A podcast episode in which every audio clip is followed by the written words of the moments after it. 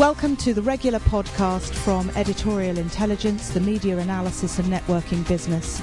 You can see all our broadcast interviews on our EITV channel on YouTube and editorialintelligence.com. I'm Peter York. A huge thank you to the Foreign Press Association and Christopher Wilde for hosting us. So, to tonight's utterly burning subject. What does the royal wedding tell us about the way we are in Britain 2011? Now, apparently, the Prime Minister, telling an astonishing, astonished cabinet, astonishing but also astonished cabinet, the news, thumped the table, that great table of state, and said, "At last, some unequivocally good news," or something like that. So I'm told. But how do the rest of us feel about it? what do our reactions more generally tell us about British culture and class and that stuff? So, for instance, the fantastic representativeness and middle classness of the middle Toms, Mr. and Mrs. Middleton, who are um, ordinary, and ordinary in the sense that, that they are ordinary one percenters. As Polly Toynbee pointed out, they represent a whole 1% or nearly 1% of the British, popu- British population. So that's a great broadening out and democratisation of things. So, one, what does it tell us about that? How important is it in the great scheme of things? How does it compare with 1981 and the Prince of Wales and Diana Spencer's wedding? What's changed? And when we think about that, you know, that lovely class word, is it really the class word or the other C word? Or is it celebrity or is it celebrity class or classy celebrity or do you know what mixture of those subtexts is going on? And what will be the impact? Will it make for street parties, wild rejoicing, national cohesion in these difficult times, all in it togetherness, as George Osborne says, or general grumpiness and all right for someness? Is it a series of marketing opportunities for diet plans and illustrated napkins and a day long commercial for Visit Britain, marketing tool for UKTI, or something much more elevated? Here to discuss all these and other themes are Her Excellency Nicola Clase, the Swedish ambassador, Rachel Johnson, editor of The Lady, Peter Kellner, president of YouGov, the noted polling organisation. Sarah Sands, deputy editor of the London Evening Standard, and Peter Tatchell, the campaigner. Um, now, our, uh, for human, gay, and other human rights. Our speakers are going to kick off by describing wh- what it means to them, or their take on it, from their five rather different perspectives, and then I hope there'll be a bit of argumentation between them, after which it's your turn. It's your turn to introduce the quiet voice of reason with your questions and observations. The seating plan, incidentally, is alphabetical. It's not the same as any questions. We're extraordinary. I did. Did anybody notice that Jonathan Dimbleby revealed last Friday how the seating plan on any questions is done? You can't see it, so you can only imagine how it's. Where he revealed that people were seated on a sort of political continuum, so that Bob Crow was at one end, and Boris Johnson, Rachel's brother, was at the other end on some imagined political team. So you can imagine people saying, oh, she's a little bit left of Melanie Phillips, but somewhat, somewhat right of Suzanne Moore. You could, you could, you could make a whole, you could make a whole dissertation out of that. Anyway, um, to our first speaker, Her Excellency the Swedish Ambassador, and I'd like to share something here. I live in London's Swedish Quarter. The ambassador's office, the Swedish embassy, is practically over the road from my house, and round the corner are the Swedish church, which is lovely, a Swedish restaurant, and a Swedish deli. There are, are about 50,000 Swedish people in London. Is that fair? Does that sound Yeah, I think that's roughly right? Yes. And most of them live in the nicer part of our Upper I- so I think. And you go to a sale of work at the Swedish church at Christmas. My God, it's wonderful. So, Nicola Clase, the Swedish ambassador, is a diplomat and foreign policy expert. She's been at the Swedish Ministry for Foreign Affairs since 1991. She's been, as it says in, in her in words, the Swedish PM's Sherpa on EU and their government's chief negotiator at the EU Lisbon Treaty. I can only add one tenth of all furniture bought in Britain comes from IKEA. Madam Ambassador. Thank you very much, Peter. Well, um, well, the marriage of a, a future monarch does not happen very often. Sweden had two in the 20th century, and both actually took place in Britain. One at Windsor Castle, the other one at St. James's Palace. And last summer, the future monarch, Crown Princess Victoria, married Mr. Daniel Westling, and it was a fantastic event. And I would argue that there are few things that can bring a nation together in the same way as a royal wedding. The happiness index definitely goes up significantly. And when the royal couple are as charming and very much in love as Prince William and Miss Catherine Middleton seems to be, everything is set for a fairy tale wedding. Just like this country, Sweden has had a monarchy for more than a thousand years. And the first king that inherited the throne uh, in the 16th century, King Eric XIV, actually proposed to Princess Elizabeth, later Queen Elizabeth I. He was um, turned down.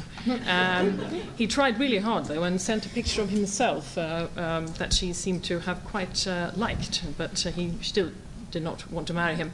He then, actually, undiplomatically enough, um, tried to marry, um, Mary Queen of Scots uh, without any luck, and then ended up marrying his royal mistress.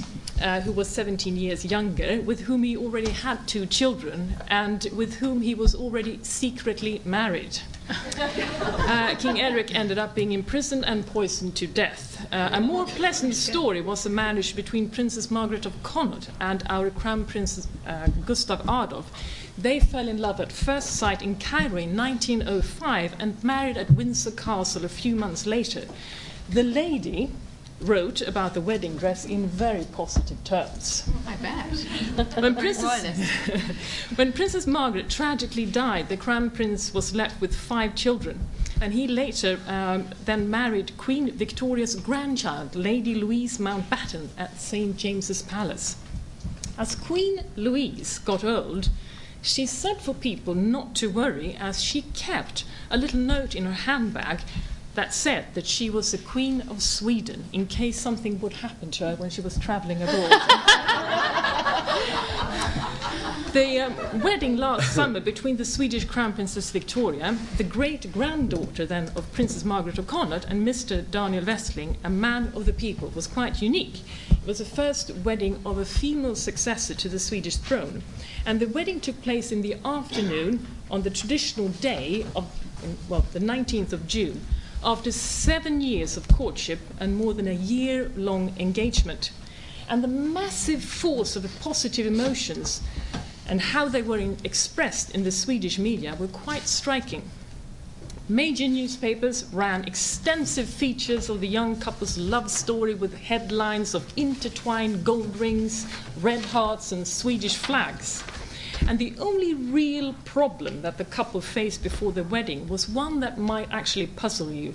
The idea that the Swedish king would hand over the bride was not very popular in Sweden. The church actually wrote a letter of protest that became public as they thought it was too old fashioned to do it that way. And in the end, this was solved through careful diplomacy. The king handed over the bride halfway down the aisle to the future husband. And I remember this ex- explaining this to your queen, and she looked at me and she said with a big smile, what a happy compromise.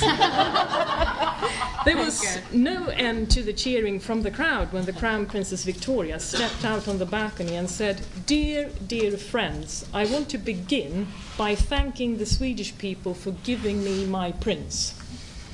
And the speech by the groom at the wedding banquet received standing ovations. He told the story of when the Crown Princess and he were going to be separated for a month due to an official trip she had to make to China. And the night before the Crown Princess left, she got home late after an official engagement, but s- instead of getting some valuable sleep, she stayed up the whole night writing. And in the morning, he found a box with 30 beautiful letters addressed him, one letter for every day she would be away. Well, the Swedish constitution um, was reformed in the mid 70s. A two chamber system and a division between the parliament and the king was replaced by a clear cut parliamentary system with a one chamber parliament. The king then lost practically all his former powers. And after these constitutional reforms, the king no longer signs government bills, appoints prime minister, or acts as commander in chief. The firstborn child in Sweden, no matter if it's a boy or a girl, will take over the throne after the future Queen Victoria. And this change was initiated when Crown Princess Victoria was born. Finally, why is it that the monarchy continues to have such great support in a country like Sweden when there's such strong commitment to class and gender equality and modernity? Well, the uh, answer is quite simple. Swedes relate to the royals and feel that it strengthens their national identity. And I would argue that, well, all polls show a clear majority of Swedes supporting the Swedish monarchy. Thank you.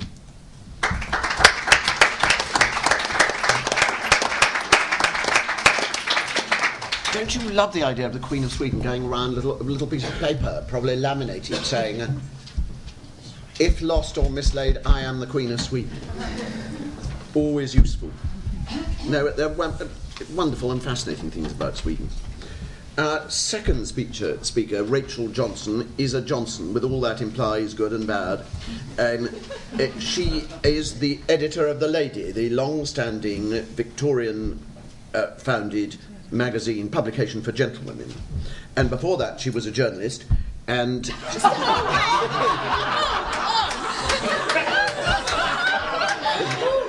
Two insults already. Go on. Uh, she was the first female graduate trainee at the FT, which is completely wonderful. Worked on the BBC's World Tonight, did lots of freelance columns, and is the star of last year's wonderful, funny uh, uh, C4 documentary about working at The Lady and it, it, the extraordinariness of The Lady. She's also the author of two very funny books called Notting Hell and Shire Hell, which is about the sheer terribleness of life at the top. Thank you, Peter.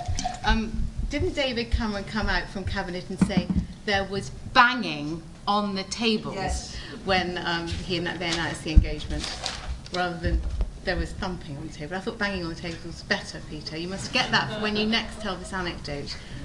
Um, well, um, I, there's not going to be banging on the tables here.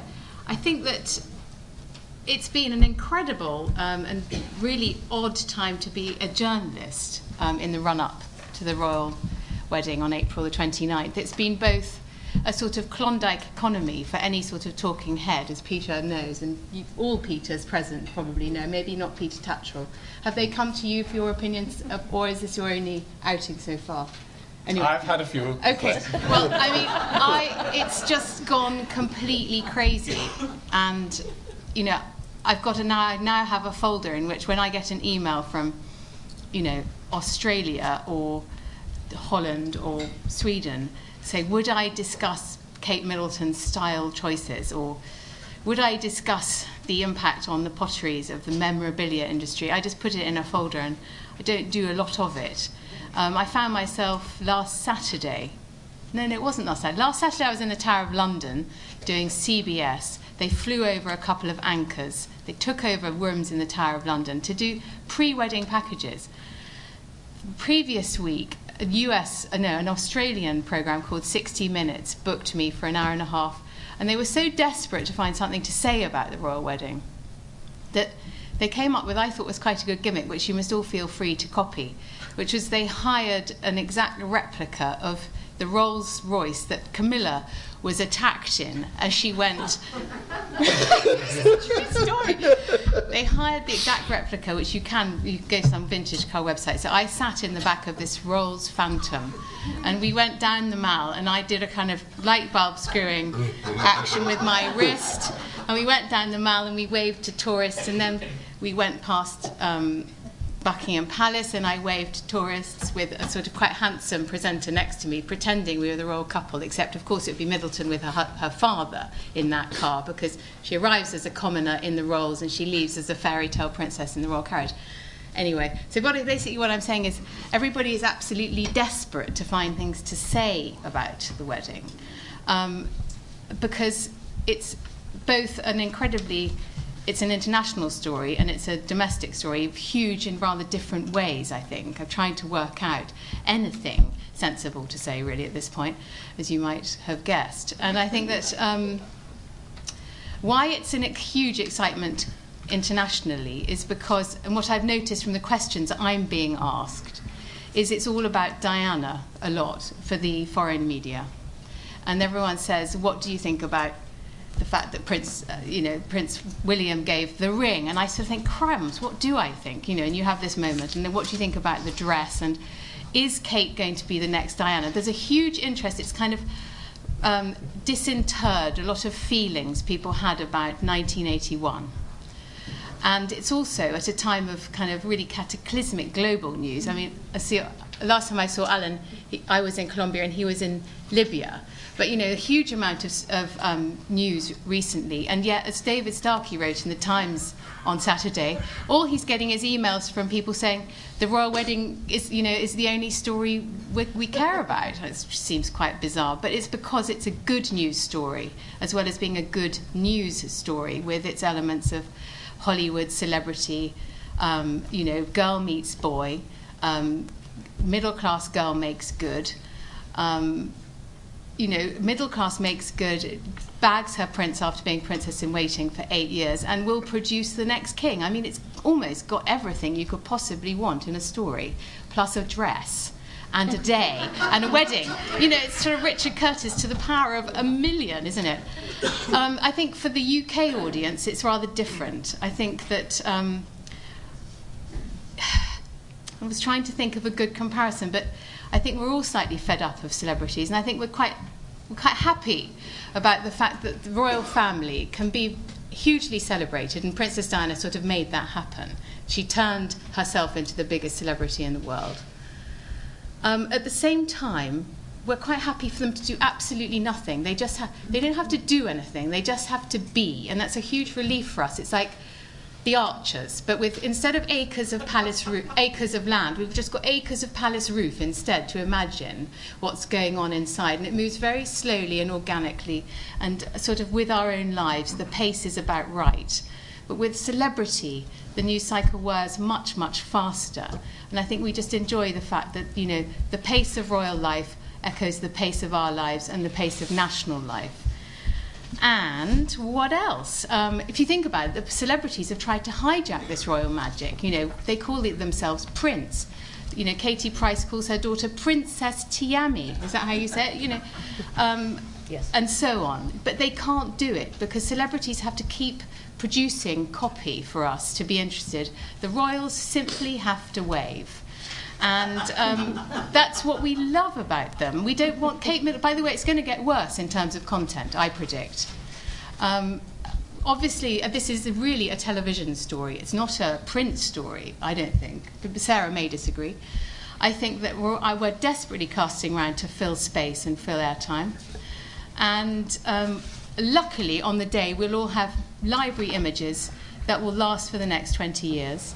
And brand Britain will benefit to the tune of untold billions from the exposure. Uh, Kate Middleton will never give an interview, I predict. She might say, Have you come far? or What's his name? to a baby, to a mother, you know, holding a baby. But she'd be much cleverer never to give an interview. So the, the lack of content, I'm afraid, is going to get even worse.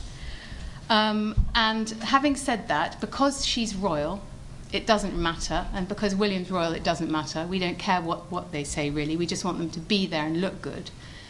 And um, I can't remember who it was that said that badly, well behaved women rarely make history. But I think that in the case of Kate Middleton, she will, and only because she's royal. And I think it's all going to be marvellous on the day. Thank you.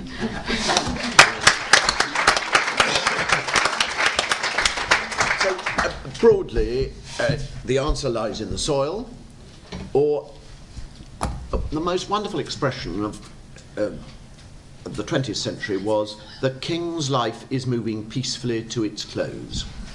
Um, and um, well, it was a rather majestic way of saying it, wasn't it? And Brand Britain will get millions out of it. Our third speaker, Peter Kellner, is president, of, and which is lovely being president, not CEO, president No, no, no. of More YouGov. status, It's more status, yes. The online He's the polling president, not the king of YouGov. Not the, ca- yes. he is chairman of the Royal Commonwealth Society. He's written lots of journalism and books focusing on politics and, another wonderful word, psephology. And I checked whether it was fair or right to say that, and he said it was. Nuffield College, Oxford, Policy Studies Institute, ESRC. There's a there's a set of initials for policy wonks. So, um, all round distinguished policy wonk and pollster, Peter. You set people up for a fall, don't you, Peter? Um, li- listening to Rachel and Nicola, I was reminded of the, of the old joke, I'm sure you all know it, of the two women walking along the road, and a frog is saying, rivet, rivet, rivet, particularly loudly. And they stop, and the frog says, pick me up and kiss me, and I'll turn into a prince. So one of the women picks up the frog, doesn't kiss it, and puts it in a, a handbag. And the other woman says, why didn't you kiss it? And she said, princes are two a penny, but a talking frog. and, and, the, uh, and the point I want to make is that, you know, what we're talking about is, you know, I, I don't think the American news media go over the top when a Swedish royal gets married or a Spanish or a Greek royal gets married. There's something specific about the British royals, and I want to reflect for a couple of minutes on, on why that is. And I think it's connected with the fact that uh, we say in Britain we have an unwritten constitution. It's not quite true. It's not written down in one place. It's a sort of fluid, loose leaf thing which gets amended uh, quite regularly, just a little bit at a time when nobody's really noticing. And as a result, manages never to lead to revolution or overthrow. And that's been what's been happening with the monarchy. You know, the monarchy as we now have it, like, like other age-old British traditions, like, like tartan and, and fish and chips, is a construct of the 19th century. Um, and if you go up to indeed the 1830s, um, much, if not most of the time, uh, the person on the throne or the successor was uh, condemned, abused. You know, look at Gillray and Hogarth cartoons. So the kind of differential um, uh, monarchy is something which really started with Queen Victoria. And I think one of the things that's uh, perhaps the royals have been very lucky in that we've had one particularly successful monarch on the throne for so long, nearly 60 years now, embracing the period uh, which has led to the sort of modernisation of media, instant communications, 24-hour news, celebrity culture, and so on. Her offspring have been less lucky. Um, um, so what I think is going on is that we're, we're, we're seeing the monarchy, whether one likes it or dislike it, if one was starting again, I want to be a Republican. Although I have to say, I'm not sure at the moment it's worth the bother, and perhaps Peter and I can have, Peter Tatchell and I can have a spat about this later, as to whether it's worth the bother, even if one's a Republican, to get getting rid of it, because it has adapted so well. But it, I would say, looking forward, I think if the monarchy is, if, if, the, if, the firm is smart, I think there are two or three things it really ought to be doing pretty soon. First is to change the rule that it's the eldest son who becomes the heir to the throne. Uh, if they wait too long, and Kate's first baby is a girl, it's going to be a much messier and more complicated business to change the law when you're as were dealing with the future of a, a present individual than when you do it as it were when uh, nobody alive is going to be affected by the outcome. Um, I also think that perhaps the time has come to revisit the Act of Settlement, the fact that nobody who uh, can, can ascend to the throne who, quote, should profess the popish religion or marry a papist. Uh, it does seem to me odd. Uh, you know, if it said you have to be and marry somebody in the Church of England, I, I think it would be um, wrong, but, some, but I could understand it uh, if you have a state religion, which I'd rather we didn't. But if you could have an heir to the throne who could marry a Jew, a Muslim, a Hindu, a Buddhist, a Baptist, a Methodist, a Jedi Knight, an atheist, but not a Catholic. Um, I think there's something odd there. I would, in fact, go further and say I think we should disestablish the church um, because uh, whatever, as were, functional reason there was in terms of the nature of British society 50, 100, 200 years ago, uh, now British society is so diverse. I think it's an anachronism to have an established church. It's an anachronism to have 26 Church of England bishops of, as a right in the House of Lords. So um, I would be looking not to the big bang overthrow of the monarchy itself. It has no power, for goodness sake. Even where constitutional theorists say there are a couple of places where it has a residual power, actually, when you look closely enough, it, it doesn't. Um, it has no power. Uh, but I think it should, and my prediction is it will, continue gently, gradually, to evolve with the time, and therefore keep earnest Republicans like P. Tatchell at bay by never giving enough cause for enough public revulsion at them to lead to their overthrow.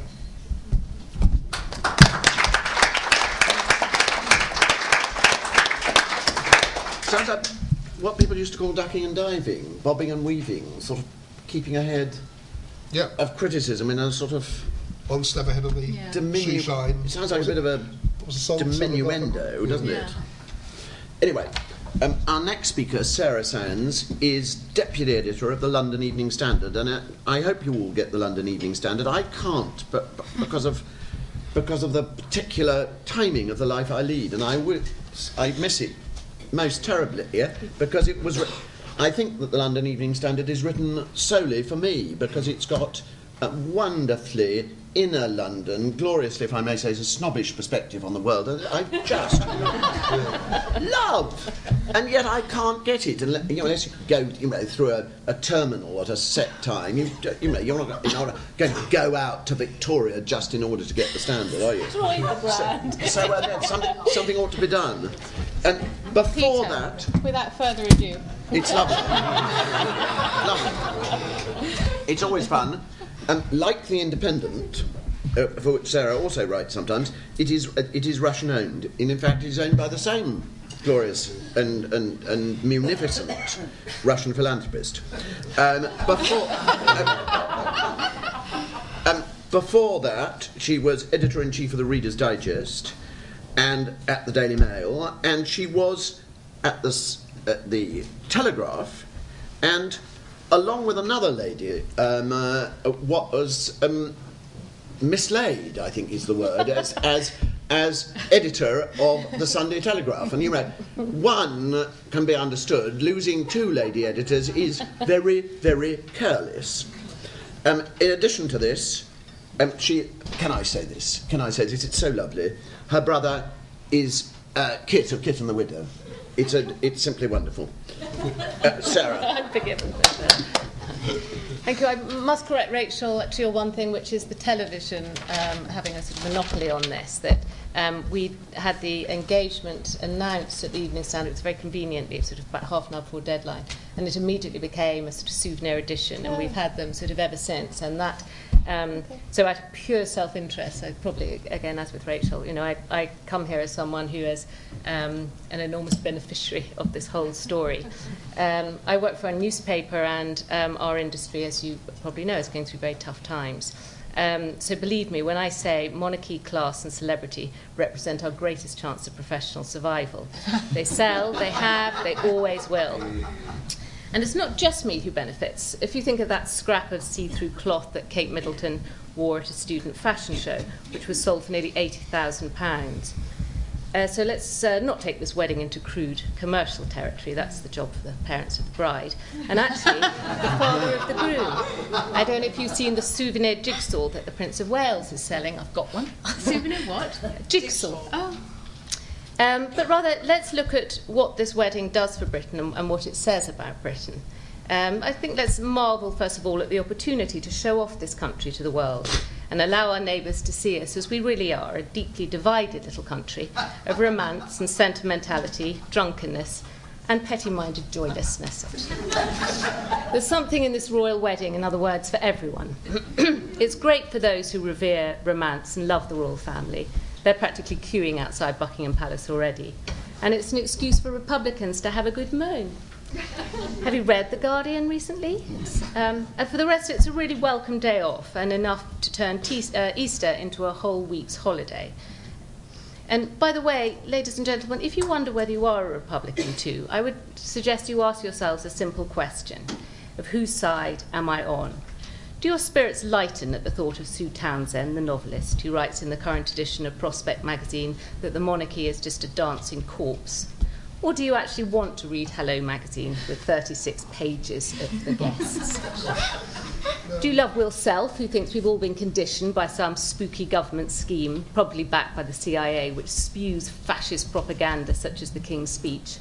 Or do you prefer the lovely star of the King's Speech, Colin Firth, who's looking more royal every day? My dear friend Willie Shawcross, with his brilliant and painstaking account of the royal court of the late Queen Mother, or Monica Ali with her slightly snooty, lefty, have it both ways new novel that explores the idea that Diana did not die in a car crash but went to live in America. Miss Alley isn't wrapping herself in royal bunting, you understand. The purpose of her book, shrewdly timed, is to deplore celebrity and wring her hands that Diana is not being left alone by the media. So, as I say, everybody benefits. So, would you like to congo along Downing Street at the Sam Cam Street Party? Or put the pillow over your head and wait for the national celebration to pass? I'm sure I know the answer. As Peter Kellner's illustrious YouGov poll shows, it's a tiny minority who want to boot out the royals. I think only 13%. Uh, but like viewers of The Killing, they all seem to have access to the media, so you get a distorted view of their numbers. What the Republicans can't bear is that the general public really, really like the royal family. Even when we're cross with them, they're a wonderful topic of conversation. And we're suckers too for all those class implications. I know I'm trespassing here with Peter York in the chair, for no one knows more about British class than Peter. Indeed, I hope at some point this evening he'll explain to us why the royal family is actually rather common. But aren't we fascinated by the rise and rise of the Middleton family? Which of us, cherishing a beloved daughter, has not fantasized about her bringing home a prince? So I say, well done, Carole Middleton, for making that dream come true, for helping the royal family widen the gene pool, as you say, and for creating a brilliant new scratch card game that all the family can play for three ninety nine. Who better to embody the new spirit of Britain than this entrepreneurial family creating and cascading wealth from a million party bags? This may not be the first celebrity royal wedding. I'm sure Harry Secombe was invited to Prince Charles's first but it is promising to be the most vulgar. And hooray for that. Should we be cross that Victoria and David Beckham will sit in seats once occupied by Duke and Duchess? Not me. Let's have a wedding that truly reflects our celebrity culture. We say we want the royal family to be in touch with its people, and this is what happens when it is. David Dimbleby gives way to Huw Edwards, Fearne Cotton is drafted in. Good, there's a young audience to be turned into monarchists. So we welcome that, but we welcome too the ancient traditions, the striped shirt and loafer brigade that Harry rounded up to chunder over William at the stag party, the joy of those whose invitations have dropped through the letterbox, and the hurt of those whose invitations are lost in the post. And look how infectious the royal wedding is. Love and fatherhood could not get Ed Miliband up the aisle, but he announced today that he doesn't want to be left out, and he's squeezing himself between Wills and Zara. And there are other acts of gallantry. The Mayor of London has briefly abandoned the shy modesty and reserve that marks out the Johnson family and warned anarchists that this week they better not try to disrupt the royal wedding. Who needs the Met Police when Boris will draw his sword? there will be four billion viewers around the world, four billion viewers turning in for that peculiar British heritage of gaiety and duty, romance and sacrifice, history and heritage and it'll include us.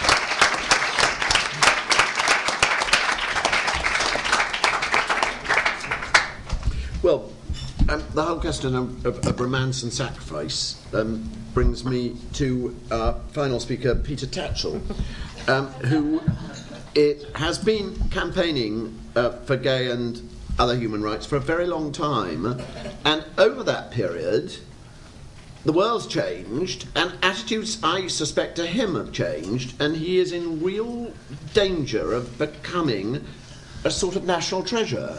and, um, and I, you know, just go real perceptible things when, in glancing aside, people like Adrian Gill say how lovely he is, and so on. And it, it's a real change because people weren't always so nice.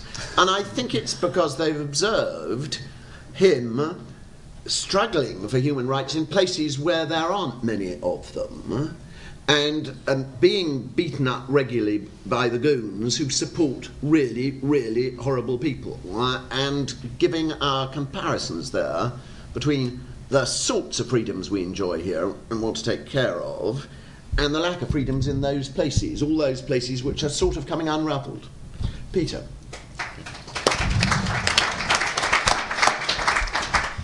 Well, the idea or the sentiment of a national treasure is a rather attractive one. but as you know, national treasures tend to be put in glass boxes and end up in museums, and I'm not quite ready for that. We've heard a lot from our first two speakers about the popularity of this forthcoming royal wedding. But I seem to recall an ICM poll only a week ago which found that 79% of the British people say that they are largely indifferent or don't care about the royal wedding. That's almost four fifths of the British public really don't care or are largely indifferent. That hardly seems to me a great vote of confidence in this forthcoming marriage. We also know that a third of councils around the country have no applications for royal wedding street parties. And two thirds of councils have five or less applications for street parties. Again, it does not seem that this royal wedding has captured the public imagination. I noted recently that a, a Cornish tour company, which was organising trips to London for the weekend of the royal wedding, has had to cancel its offer because it had so few takers. According to First Great Western Trains, they say that there has been no significant increase in ticket sales for the royal wedding weekend. So the reality is, whatever we may personally think about this royal wedding, most British people are largely indifferent, as the poll found out.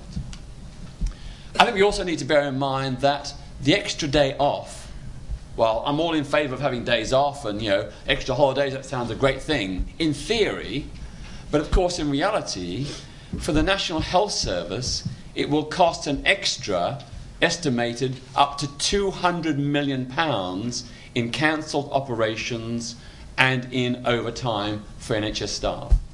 Money that I would say could have been far better spent on treating patients in need. Having said that, I'm all in favour of celebrations. But I just think we need to get in priority what we ought to celebrate. This country stands among the great countries of the world in its contribution to human civilization in art, in science, in social reform. There are so many wonderful, tangible things that have improved the lives of people of this country and people around the world that we ought to be celebrating, but we don't. And I just give you one of them. Half the population of this country has rights and freedoms they didn't have a century or so ago.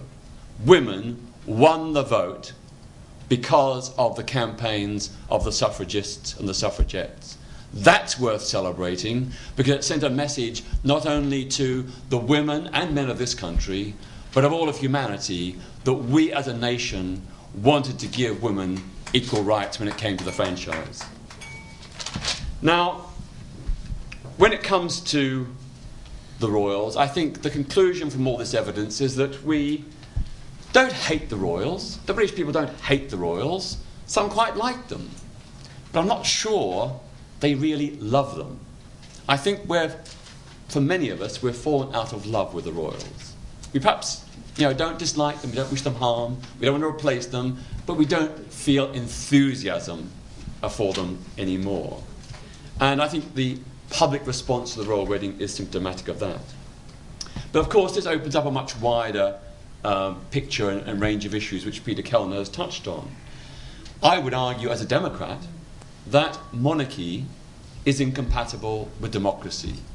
The idea that our head of state is based on inherited position rather than the will of the people and cannot be replaced, no matter how poorly or badly they perform, that strikes me as out of kilter with the meritocratic democratic trend of the modern age.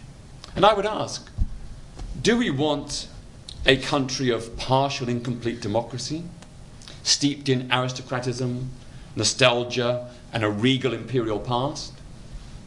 Do we want a country where the mere chance of parenthood gives a person a right to be our monarch and head of state, to be the symbol of the nation just by accident of birth? Or do we want a more complete democracy that's forward looking, modern, without the need for aristocratic privilege, without inherited status and position and power? I'd like to see us have an elected head of state who is the choice of the people and who is accountable to the people and who can be replaced by the people. And I look to Ireland, our small neighbour, and I look to Mary McAleese, the current incumbent, and her predecessor, Mary Robinson, two fine, fine women who have epitomised the modernity of Irish national identity and have performed the job of president with exemplary character and integrity. For about one twentieth of the official cost of our monarchy and about one hundredth of the real cost of our monarchy. Now, when it comes to monarchy, we are dependent on the decisions of this particular privileged family, and sometimes they get it wrong. And I was appalled, and I emphasize appalled, that the royals invited the King of Bahrain to the forthcoming wedding. A leader who was torturing, jailing, and massacring his own people. That invitation has not actually officially been withdrawn, but the King of Bahrain has declined the invitation out of sensitivity to the concerns of many of us. But why was he invited in the first place? And why is it apparently that someone else from the Bahraini dictatorship is going to take his place? And how interesting it is that the royal family will not say whether the other royal dictators are being invited the Saudi dictator, the Omani dictator, and the Brunei dictator. We have a right to know. Why won't the palace tell us if these dictators are coming? And heaven help us if they are. It is a blot on the judgment of the royals that they've made these invitations. My final points, I guess, are that under a monarchical system, even the most ignorant, immoral, firstborn royal male is deemed more fit to be our head of state than the wisest, most moral commoner. In other words, no matter how intelligent, expert, and decent a commoner may be, they can never be our head of state. We've seen with King Edward VIII just how dangerous a monarchical system can be, where we almost had a Nazi sympathizer on the throne when we were fighting Nazism. Look at Prince Andrew and the way he's gone around the world touting for BP, given BP's record of collusion with regimes that violate human rights. We need to ask these questions. And the final point I'd make is that we all rejoiced when President Obama was elected, the first black president of the United States, the first black head of states of the United States.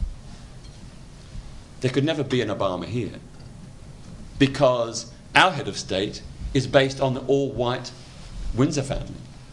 And unless in generations to come they marry a non white person, we can never have a non white head of state. Even though there are many black and Asian Britons who would be fine heads of state.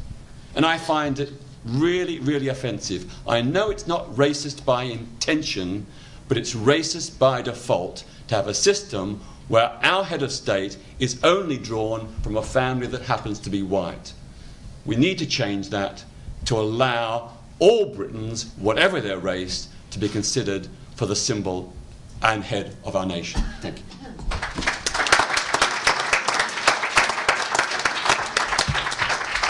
So, you may want to come back on this, Peter. We're underwhelmed as a nation. Uh, Fleet Street may be overwhelmed and divided in the way that you say, Sarah, and people beyond these shores are clearly very, very excited indeed. As, as Rachel was mentioning, I myself have had a thing from Al Jazeera, which is very, very exciting. But um, the majority of the nation, you say, is underwhelmed. They, they've fallen out of love. They don't, don't want street parties. They don't feel strongly about it. They, they don't want to do anything horrid to this nice young couple, but they don't care very much. And, as you say, um, some people believe that the system is unfair and archaic. Let's start with that, that thing about what the polls actually show about our deepest feelings as a nation about this. Um, Sarah mentioned one of the figures from a poll we did for um, Prospect magazine recently. Um, and, and it's right, and, and, it, and it, I think it raises a pro- problem for, for, for Peter Tatchell. Um, one of the questions we asked is thinking about the future monarch, which of the following would you prefer? And we offered three choices Charles, William, or neither. There shouldn't be a monarch at all. And as Sarah said, only 13% said there should be no monarch at all. In this uh, survey, 45% wanted Charles and 37% wanted William. And the significance of that, incidentally, is that for the last five or six years, whenever we've asked this question, more people have said William than Charles. This is the first time that I can recall for quite some time that it's gone back in Charles's favour. Uh, my, this is my pure speculation, is that um, quite a few people are saying, you know, let the lad have something of a normal young married life before um, being thrust into the, uh, the task of, of, of being king. But the problem, I think, for Oh, let me just say also, the same poll found that people do want the kind of reforms I was mentioning about the, you know, getting rid of the, the, this anachronism about not marrying a Catholic, um, about being the firstborn of, of either gender, and so on. On, on the other hand, sadly, in my view, we most of us do think the monarch should continue to be head of the Church of England. So we are a pretty traditionalist nation. I think the problem that this poses for Peter is that um, I imagine that if you were to get a real Republican head of steam going in Parliament, um, there would be a referendum on whether to go from a monarchy to a republic. And look what happened in Australia 12 years ago, when you know the Queen is their head of state and she's not even Australian. And all the polls showed in advance that the Australians wanted to get rid of a monarchy and go for a republic. Um, and then they designed an alternative, and it was an elected alternative, as Peter wants. And when people realised that if you had an elected head of state, the chances are it would be some second rate, superannuated, ex medium rank politician, uh, they decided by quite a clear majority to keep this remote English granny as the head of state rather than an elected Australian. Could, could I now, just pick, now, you, up, pick just, you up on that point? Let me, just, let me just finish. Let me, I'm very near, um, now, you know, if we were to have the kind of monarch that, that Peter fears, if we had a complete imbecile or a nutter, if we had another George III or William IV, then I suspect we'd have a republic before you could say boo. Because just the moods would change. Um, and that's one of the advantages of having an unwritten constitution. When needs must, we change things. Um, but until and unless that happens, I think Peter's problem as a Democrat is that the people don't want, a majority of the people don't want what you want. And therefore, as a Democrat, I suspect you're lumbered with the monarchy. Could I just come back on those points? The reason why Australian public opinion voted against uh, going for a republic was because the Conservative government rigged the question to insist that the head of state would be chosen by members of parliament, not by a vote of all the people. That's the reason why it was voted down. Even many Republicans voted against it for that reason. Um, the second point is about the whole issue of the polls. I mean, your poll is, I accept the result, but if you take the poll of polls right across over the last, you know, 10 or 20 or even 30 years, it's fairly consistent that about 30%, depending on the way the question is asked, about 30% of people want a uh, elected head of state, and the rest want to retain the monarchy. So it's not as grim as the 13%. The final point is, of course, I would never seek to impose my desire for an elected head of state upon the people. I seek to persuade people, and only if and when a majority want that would I assent to it. Now, what about the fact that um, the European monarchies that we think of, or don't think of, we don't think about them a great deal, but um, we're thinking about them tonight, the European monarchies are associated as much with states that we think of as being well governed and having rather high levels of human rights. I'm thinking here of the Scandinavian ones. How is it? I mean, we. Th- um, am I right in thinking, Your Excellency, you represent a party called the Moderate Party?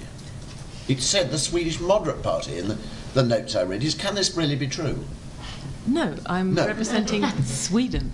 Yes, I, right, you're absolutely right. But that, you're absolutely right. But the, but the, you once were part of the moderate. There exists a moderate party, and it, was the party of yes, government. Yes.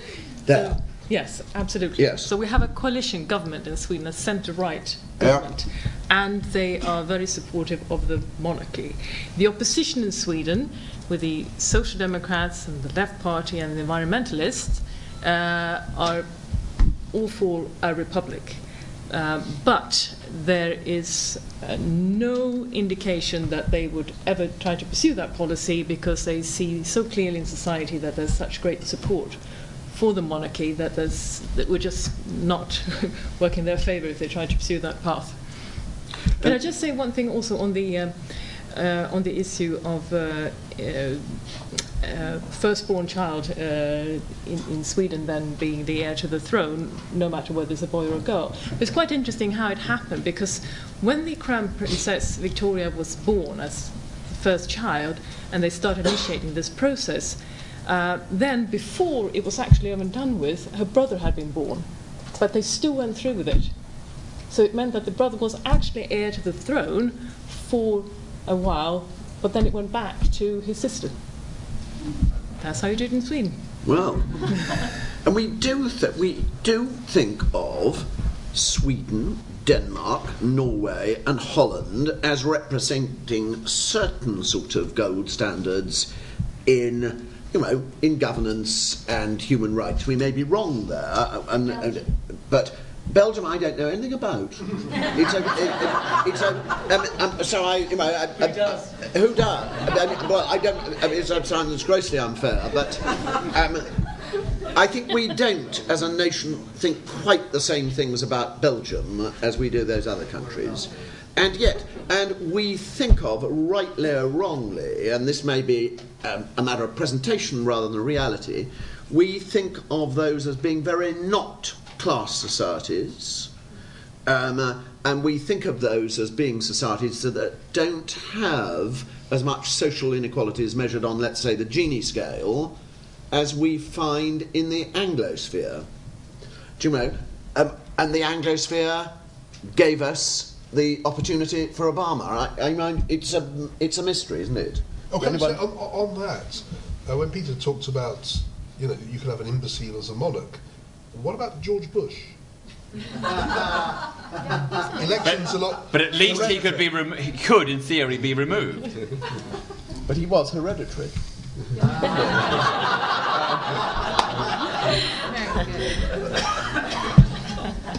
So is you know is it in, in any sense you know if we take constitutional monarchies are they really incompatible uh, um, uh, with nations that uh, are modern and well governed and fair?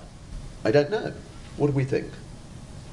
Well, what, can I just say one point was where uh, you know when you when you hold up a sort of model, um, a, a model like poor old Ireland, who you know most people would regard as a sort of absolute basket case, you know, in the last years had a sort of terrible time, and that, that there is the flaw in your argument is that um, it works. You know, in, in Britain, it works. We are a very, very stable democracy, and we have a constitutional monarch. And I, you know, so I don't know what you do about that. You know, you you, you keep saying, "Ah, oh, but what if?" But but it hasn't happened. You know, we ha- it it just always comes out in the wash. And so even when we've had sort of bumpy patches, we, you know, we come through them. Prince Andrew is a good example. You know, it was a sort of, um, he didn't come out well, but actually he reflected completely the culture of the time. You know, what was he doing that Tony Blair and Peter Mandelson weren't doing? Um, so I think that's where, that, that's where um, I would argue with you, is the, um, you know, the ideology is just incompatible with the reality. Um, I was going to say, I think if we're to become a republic, I think three hurdles have got to be passed. The, the first hurdle is the answer to the question: Does a monarchy make sense, or is it ridiculous? Now, I'm with Peter. I think it, I think it's fundamentally ridiculous. You're designing society from scratch. None of us, I think, mm. would design mm. an hereditary system. The second question: Does it do more harm than good? I think. I think it's difficult to call this. And I think Peter makes, and the most powerful point Peter makes, which I think is, is a real one, is that we is that we have uh, de facto racism. We can't foresee a non-white head of state, uh, and I think you know, and I, I think that is not a negligible point. But the third question is, if it is harmful, is it so harmful that competing with all the other things that we need to do in our society, that rises to the top and I think that, in practice, is where the Republican case falls down and where I find myself in some difficulty.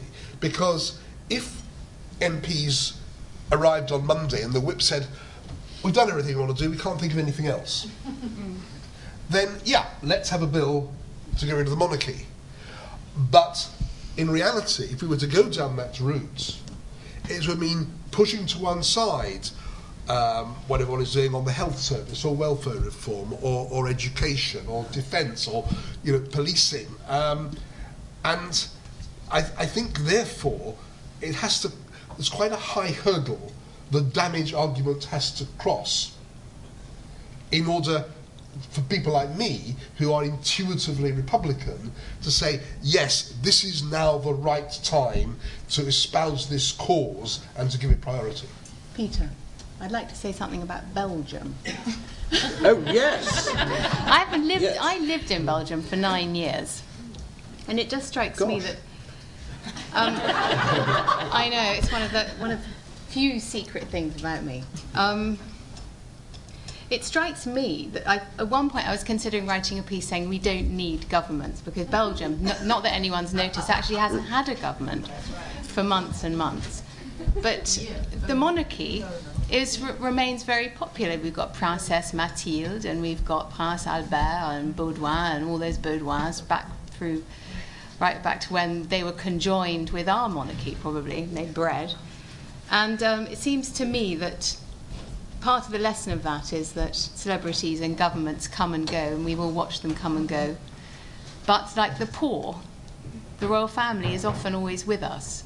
And this is like the Lady magazine, estimated, established 1885. Another 19th century tradition. It's exactly, exactly another Victorian tradition that everybody thinks has been around since time immemorial. In fact, these are Victorian things. That in this time, particularly these times, I know you know, I hear what you're saying about republicanism, and I understand, and I believe, and I agree with all of that. The Act of Settlement and women and blacks. I wish they were all running the world. Um, but the monarchy remains a reassuring, something reassuring in the ether, like Lady magazine. And um, I suggest will be with us for hundreds of years. I think the, the um, Twitter for, um, is Rachel Johnson says, I wish blacks and women were running the world. And well, well, blacks, women, and well, go with that. I think the Standard, I think the Londoners Diary would go with that one, don't you? Don't you? Now, Um, it's Well, Obama and Hillary Clinton. it's. Yeah, now it's your turn. Uh, um, uh, to uh, um, put up your hands and ask a question or make a very short observation uh, in an orderly way, uh, and then a, a, a charming person will come to you with a microphone. If we start with the lady in black here, On. name, rank, and number. Uh, sorry, Lucy Blythe, Philia International. Question for the ambassador. To what extent is the Swedish royal family popular because of their very hard work in encouraging people to get involved in the voluntary sector? I think that's that's an important uh, part of it, but I think it's like I said that they somehow the the respect for the royalties is is just there. But I think what I was saying about the reform of our constitution is something that quite a few political scientists would argue has played in favour of the royal family, and we actually haven't had a coronation in Sweden since. Uh, Oscar II, uh, was crowned in the 19th century. So they even dropped that. So, so that, that might well also be an aspect. The Crown Princess Victoria in Sweden is extremely popular. So I wouldn't say that we experienced the kind of indifference that might have de- been detected in some of the polls. I was struck by the fact that you would find people sort of putting up sort of the um, newspaper copies on the, the front door, sort of uh, things that you wouldn't really see Swedes doing in the normal case, but it was just this mad frenzy about the, the wedding and uh, people standing, uh, you know, along the streets and, and, and greeting the, the royal couple. So I think that that's why somehow both media and society were both sort of looking at it with sort of thinking, what is this? Uh, but there was al- actually afterwards in the media a bit of a discussion about were we actually too positive? Where should we have been a bit more critical about certain things, and and and uh, and I guess especially with the public service that they felt that well we were just you know cheering all along, and, and maybe we should have had some some criticism, but then again people felt well, and the discussion then went well it would have been awkward in this kind of a situation where everybody was so happy, um, so.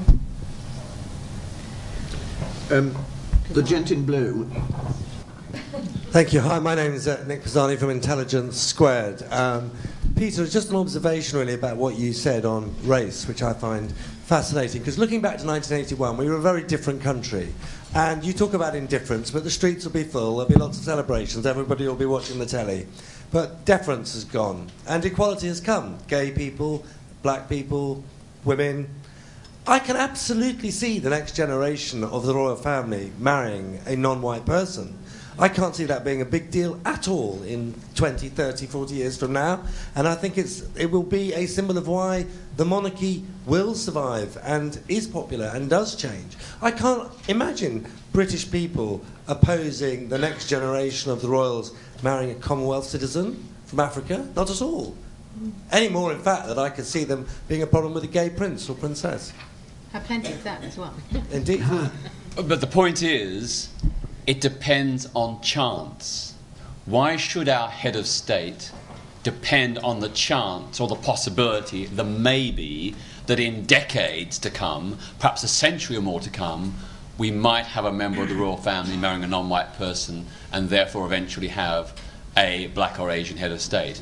I don't like the idea that the bar is there that blocks this right now when there are so many honourable, decent, wise, intelligent people from ethnic minority communities.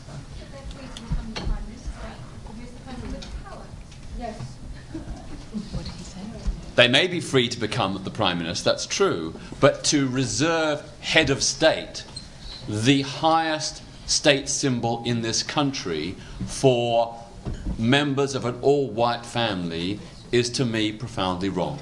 Just, just one tiny corrective, if I, if, if I may, which is that if I ma- maths is right, my history is right, for 123 of the last 174 years, we've had a female monarch. How many of those 174 years have has American democracy produced a female president? Right. So, Yes, but one, one system allows for the possibility, the monarchical system does not. Um, this gent here, and then the lady along that row, and then Derek. Jeremy Scott. So Jeremy Scott, the Lateral Group. I think one of the interesting things is uh, certainly with celebrity, um, the English people don't really like people who want it and who seek it. And maybe the royal family are the only people who have celebrity who just have it thrust upon them without actively seeking it. Maybe Diana went just before she would have been seen to be actively celebrity rather than royal family. And maybe that's the real danger for Kate, is that whenever I've seen any disparaging commentary, it's always been about the grasping Middletons, the wanting, the seeking Middletons, and maybe that will be the danger for Kate Middleton. Hi, um, Tisha Kesser for Dutch newspaper. Um, has it's it, I don't know who can best answer this, but has the 1990s have they made a difference with uh, all these divorces and so on in English attitude towards the royal family? You've, well, you've got stuff well, on this. With notice, I could, I could come up with reams of figures from just as well. I hadn't had notice. Um, I mean, yes, uh, the, the, what has tended to happen is that polls are being conducted at moments of great drama in the royal family. So, you know, so we have a sort of slightly odd historical series. All one wants is some polls carried out in as when normal times when nothing much is going on. Um, but polls at these times have shown the sort of things you'd expect, which is, uh, you know, when, when Diana died, the, the, there really was national grief. Uh, we, you know, I was um, working with the Observer at the time, and we. Uh, we, we tried to do, I thought was quite a nifty idea. There's, you know, there's people queuing for hours during the mall before to sign the book. And I thought, let's send some ICM interviewers to, to talk to them and ask them some questions, uh, which I thought would be genuinely interesting. And they couldn't because uh, people were really so grief stricken. They couldn't bring themselves to answer a pollster, which itself told us something, at least about the people who queued, queued in the mall. Um, and, and yes, when you know when marriages break down, people, on the one hand, don't like it. On the other hand, you know, I'm I, I'm on my second marriage. I mean, which which of us here is um, uh, is on their first spouse with Rachel. two children? Yes, right. And, well, you know, an, an endangered minority. Um, no, what, no, but your, the point surely about the royal family is it's what clearly it's a danger area to marry into the royal family, not Yeah. to get married, Yes. isn't it? Yeah. Because the, the strike rate in the royal family of divorce is almost 100% apart from the Queen. No? Yeah. So Yeah. that's presumably so. Uh, Kate, it's, I, my, my point, not divorced yet? my point on this question, which I think is a good one, is that Prince William is bloody lucky to have found anyone to, who's willing to stick her head into the noose that is the royal family, actually. And somebody as obviously balanced as Kate Middleton, and, and Diana was obviously unbalanced. So there we are. I mean, they have a chance to remake the royal family for a new era. But was, I'm sorry, the way I understood the question was, was it the perception of the royal family had changed because of the divorces? That, I think that was behind your question. Has it corroded? I mean, they used not to get divorced much. and then, and then there were lots of divorces. In a sense, this is and, an s- and some of them was, you know, some of them were sort of acrimonious or a bit scandalous or a bit surprising. If you allow people to pick their spouses, you have to allow them to get rid of them. In 1917, there was that business where they were allowed to pick it commoners rather than horse-faced Brunswick German princesses, right? And they were very successful up to that point. When people were allowed to choose, of course, they're allowed to make mistakes.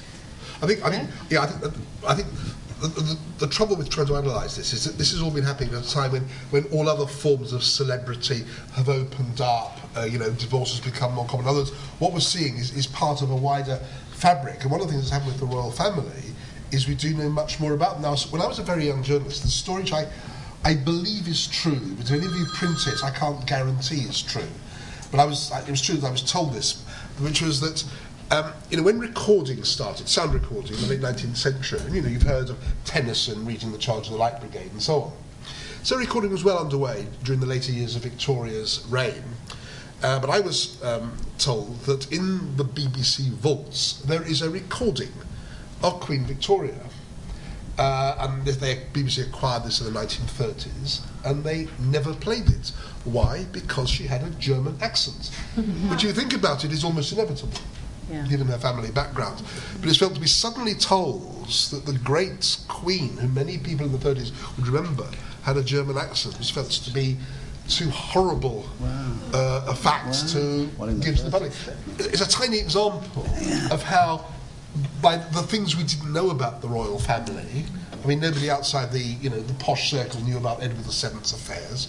Um, um, so a, a mystique was created, um, and now that mystique has gone. I think, if anything, the extraordinary thing is how well the, the royal family has survived in public esteem when the mystery has been stripped away. And that's a particular point I think about the divorce, if that's what you meant, is that they, they were, that Charles and Camilla were very, very unpopular. You know, still Camilla's, you know, people have sort of become accustomed to her. I wouldn't say she was she was loved.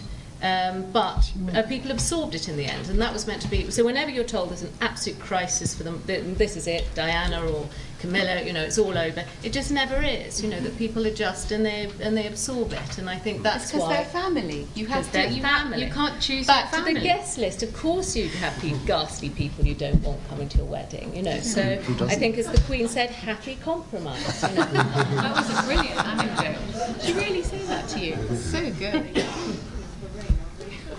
Derek. Uh, Derek Wyatt, board member at Editorial Intelligence. Uh, this is a sort of a two-part question, really, to Peter Garnett and others. But there are th- there are three parliaments now in Wales, Northern Ireland, and Scotland, uh, and there could one day be an English, and that might mean four lower parliaments, and maybe something at the top of that. And, and would that still be the royal family? That may be 50 years or 100 years away. My, my real question is: You've polled about the royal family. Have you polled separately in Wales, Scotland, and Northern Ireland? And if you have, what does it say about the royal family?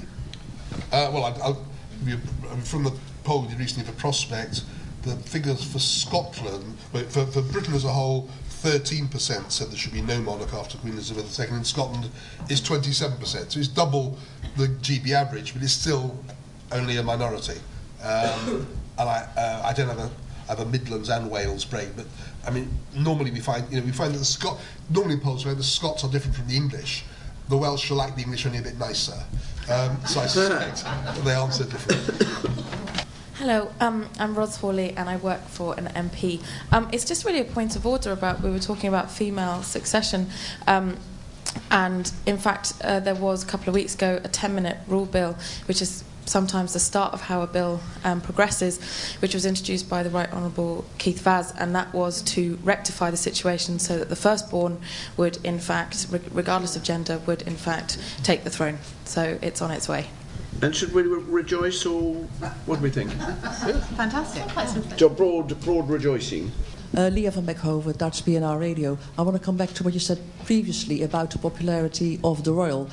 I'm not so interested in po- the popularity of the royals, but the popularity of the royal wedding. Why does it seem to us, anyway? I hear what you're saying about the incredible enthusiasm from us abroad in this affair, but yet it seems that the Brits themselves, the subjects, are less interested and less enthusiastic about this wedding than they were 30 years ago. Yeah, I, I- think that's right. Um, I don't sense. I mean, I, I, we didn't ask precisely this question. Peter's referring to another company's poll, and I'm sure, and I'm sure it's right about how the you know. Uh, 70 odd percent are, are, are fairly indifferent. I mean, to me, it feels different from 1981 when, when Charles got um, engaged to Diana. Um, and, and, and my vague, very young childhood memory of the coronation when we did have street parties in every street, and the problem was it rained, so that rather sort of messed it up. But of course, you didn't have only a few people had television then, um, and so you know, I, yes, I, I think I think you're right. I think there's less passion. Um, I don't think we're any more a Republican country than we were. It's not as if we become anti-monarch. We just sort of shrug our shoulders. You know, the great thing is it's the end of Easter week. Uh, on the following Monday, it's the May Bank holiday, so you can take three days off work and have what an 11-day break. And I suspect there'll be, BA strikes permitting, there'll be more people leaving Britain on Easter week breaks than ever before, partly because of the royal wedding. So it does sound like that they're like uh, different polls are saying different things, and as always, it depends on the question you ask, and then the way you read that lovely printout, doesn't it? No. No, no, no. You're, you're, you're, you're, you're, know, you're having in mind the old Disraeli realised damn license statistics. No. This is not true. Um, I think that different people can interpret data in different ways, but only up to a point. But isn't there also I- a bit of national character in this? I think, you know, we just grumble and we quite like grumbling. And, you know, Mm. anyone, I um, was a um, mother of the groom last year, and, you know, you love talking about your own wedding, but it's always, oh no, it's a nightmare, you know, the caterers aren't turning up, blah, blah. And there's a bit of that here. I think, you know, I, when I was looking around Buckingham Palace and seeing all this scaffolding going up, it, it is all for sort of foreign television. But it doesn't mean just because we um, grumble and say we don't like it, you mustn't take that at face value. No, but I was here 30 years ago, and there's definitely Yes. a difference. Definitely. But isn't there also, I think uh, the age thing is quite important on this, um, that, you know, one does forget um, we are not as young as we were. And um, that, that, and I don't know if it was in Prospect that it was talking about how you relate to the royal of your generation. So, you know, I'm Diana and Charles. You know, to a younger sort of generation, um, I, as far as I can see, you know, who, who would who would see the modernity of Kate, who would um, be much more au fait with celebrity, who would, is interested in the fact that Posh Beckham is, is there as, as Kate. But I think that, um, um, you know, that that's partly because this isn't our generation's wedding. If you Yeah, But does it- you don't think there's more indifference among the younger generation now than there was I think it's indifference to everything, probably, isn't it? I think underwhelmment is quite a difficult thing to identify and read in Hmm. polling. I say this as a person who's written a great many questionnaires um, in a time gone by, and you can, and indeed my former employer proved it beyond contraception, as they say, according to how you frame a question you can produce different results. That doesn't mean that the enterprise isn't worth doing or that there are damn lies in the statistics.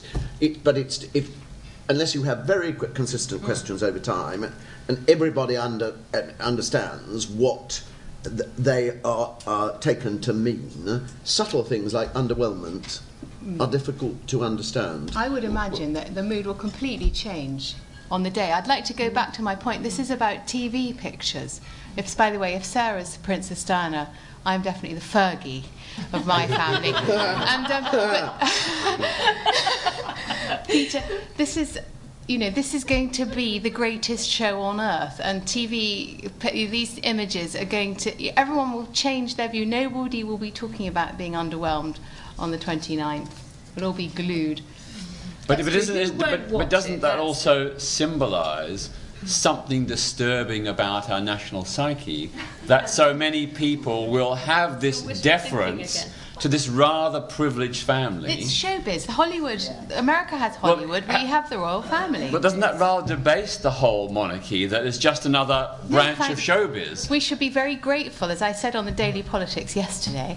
I'll repeat it. uh, You know, it's one of our few successful surviving industries, and we should be grateful for all the billions they are going to bring H- hang on. The, the, the, the French royals were ceremoniously uh, removed about 200 years ago. The Palace of Versailles, the Palace of Versailles has far more visitors than any royal tourist attraction in this country. Even Legoland has more visitors than Windsor Castle.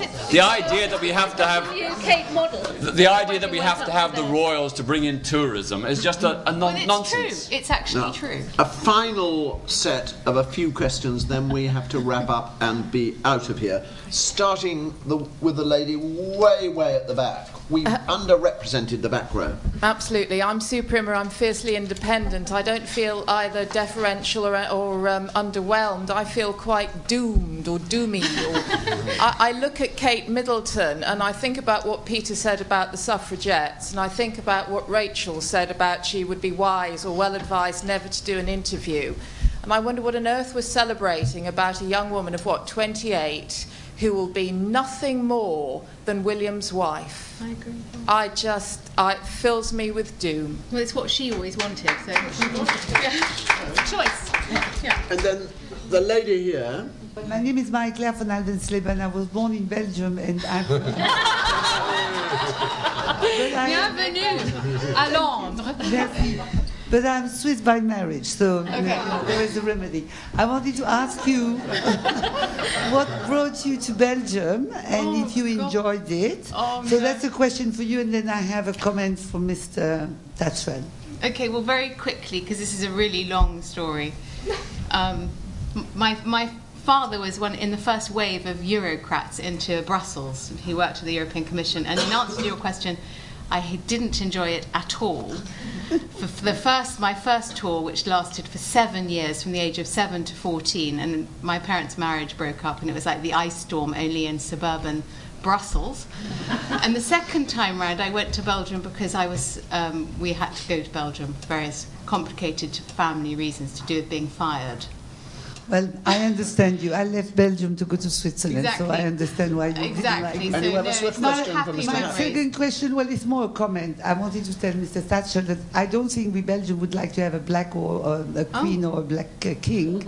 And I think you, you criticize the royal family and you seem to like other countries so much. Why don't you go and live somewhere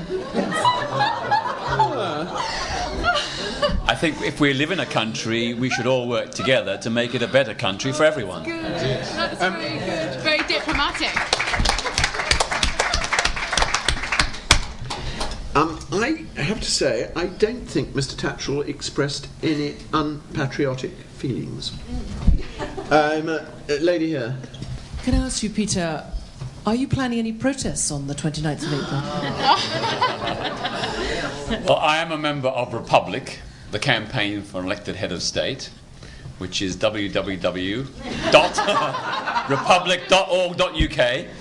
And um, yes, we are planning alternatives to Alter? the um, royal wedding, an alternative celebration.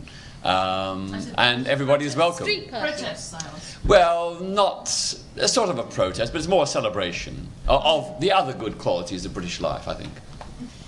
Oh, hello, Charlie Burgess. Uh, I'm a recovering journalist.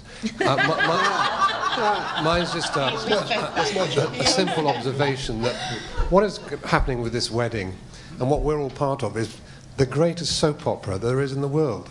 It's fanta- fantastically complicated, fantastic characters, plot lines that you can't believe, and production values that make Granada's Coronation Street look amateur. And it really is so fabulous Yeah. at a cheap price. Yeah. Well, there, there is a thought. That's right. The monarchy. I mean, we've heard a lot tonight about the monarchy and about the wedding and the fundamentals. The monarchy. It would be an opportunity cost to remove it. I think you said, Peter. So it is a sort of matter of almost indifference. And other people said, no, it's a lovely game of chance. And then finally, the thought that we're looking at a bit of professionalism in action. Do you know? Whoever does it, however it's done, real we they really put on a show. Yeah. And they know how to put on a show, and if it gets people here, that might be a good thing. And that seems a good point at which to wind up. Thank you, Foreign Press Club. Thank you, all of you, for coming here. Thank you, brilliant and marvellous. I was, I, I, I was going to say contestant, but I don't mean. I don't mean that for one moment. Thank you, Her Excellency the Ambassador of Sweden, Rachel Johnson, Peter Kellner, Sarah Sands, and Peter Tatchell.